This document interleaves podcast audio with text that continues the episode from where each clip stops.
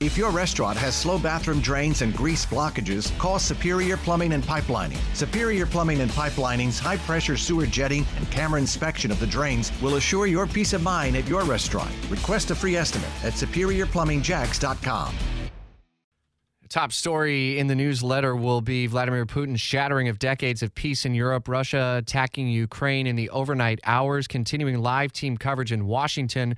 Fox's Jared Halpern. We understand that the president will be part of a G7 meeting at 9. He will address the nation at some point. How swift and how striking will these economic sanctions be? Well, we, we expect that these will be the sweeping sanctions that the president warned about as it relates to a what they called a full scale invasion of Ukraine. That being said, sanctions can kind of work like a boa constrictor, where uh, they have more of an impact over time sometimes. And so we'll see how far, how wide these sanctions go. There has certainly been a lot of talk over the last couple of days.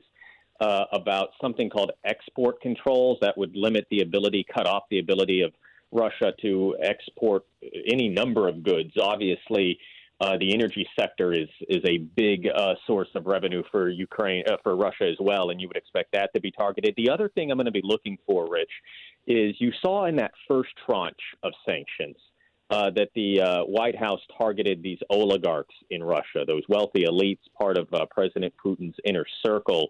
Targeting not just them, but members of their family. Do they expand that list of folks who will be sanctioned and expand the list of uh, family members close to Putin who could be sanctioned as well. Is this an all-in sort of effort? Do you think from the the White House and from NATO allies as well, or might it be just another step, and then we'll see what Putin's next step is, and we just continue this rollout?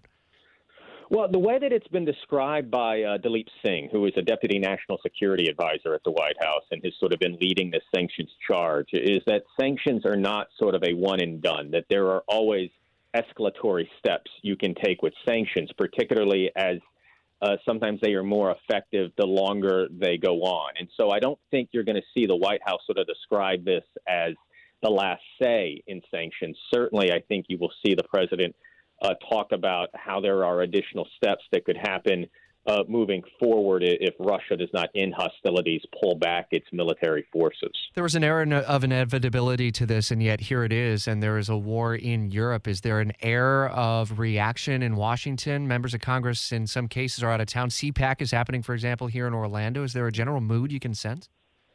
Well, again, to your point, uh, the United States intelligence for weeks now has been using this word inevitable, that they saw this as an inevitability. Um, and uh, you saw sort of the State Department, Congress sort of move in that direction. Now, Congress, as you point out, out of town before they left for recess, they were unable uh, to put together their own sanctions bill, sort of on top of whatever it is that the uh, White House moves forward with. One of the uh, sticking points, though, in those negotiations, Rich, was the timing of it. Would sanctions be imposed pre invasion or post invasion?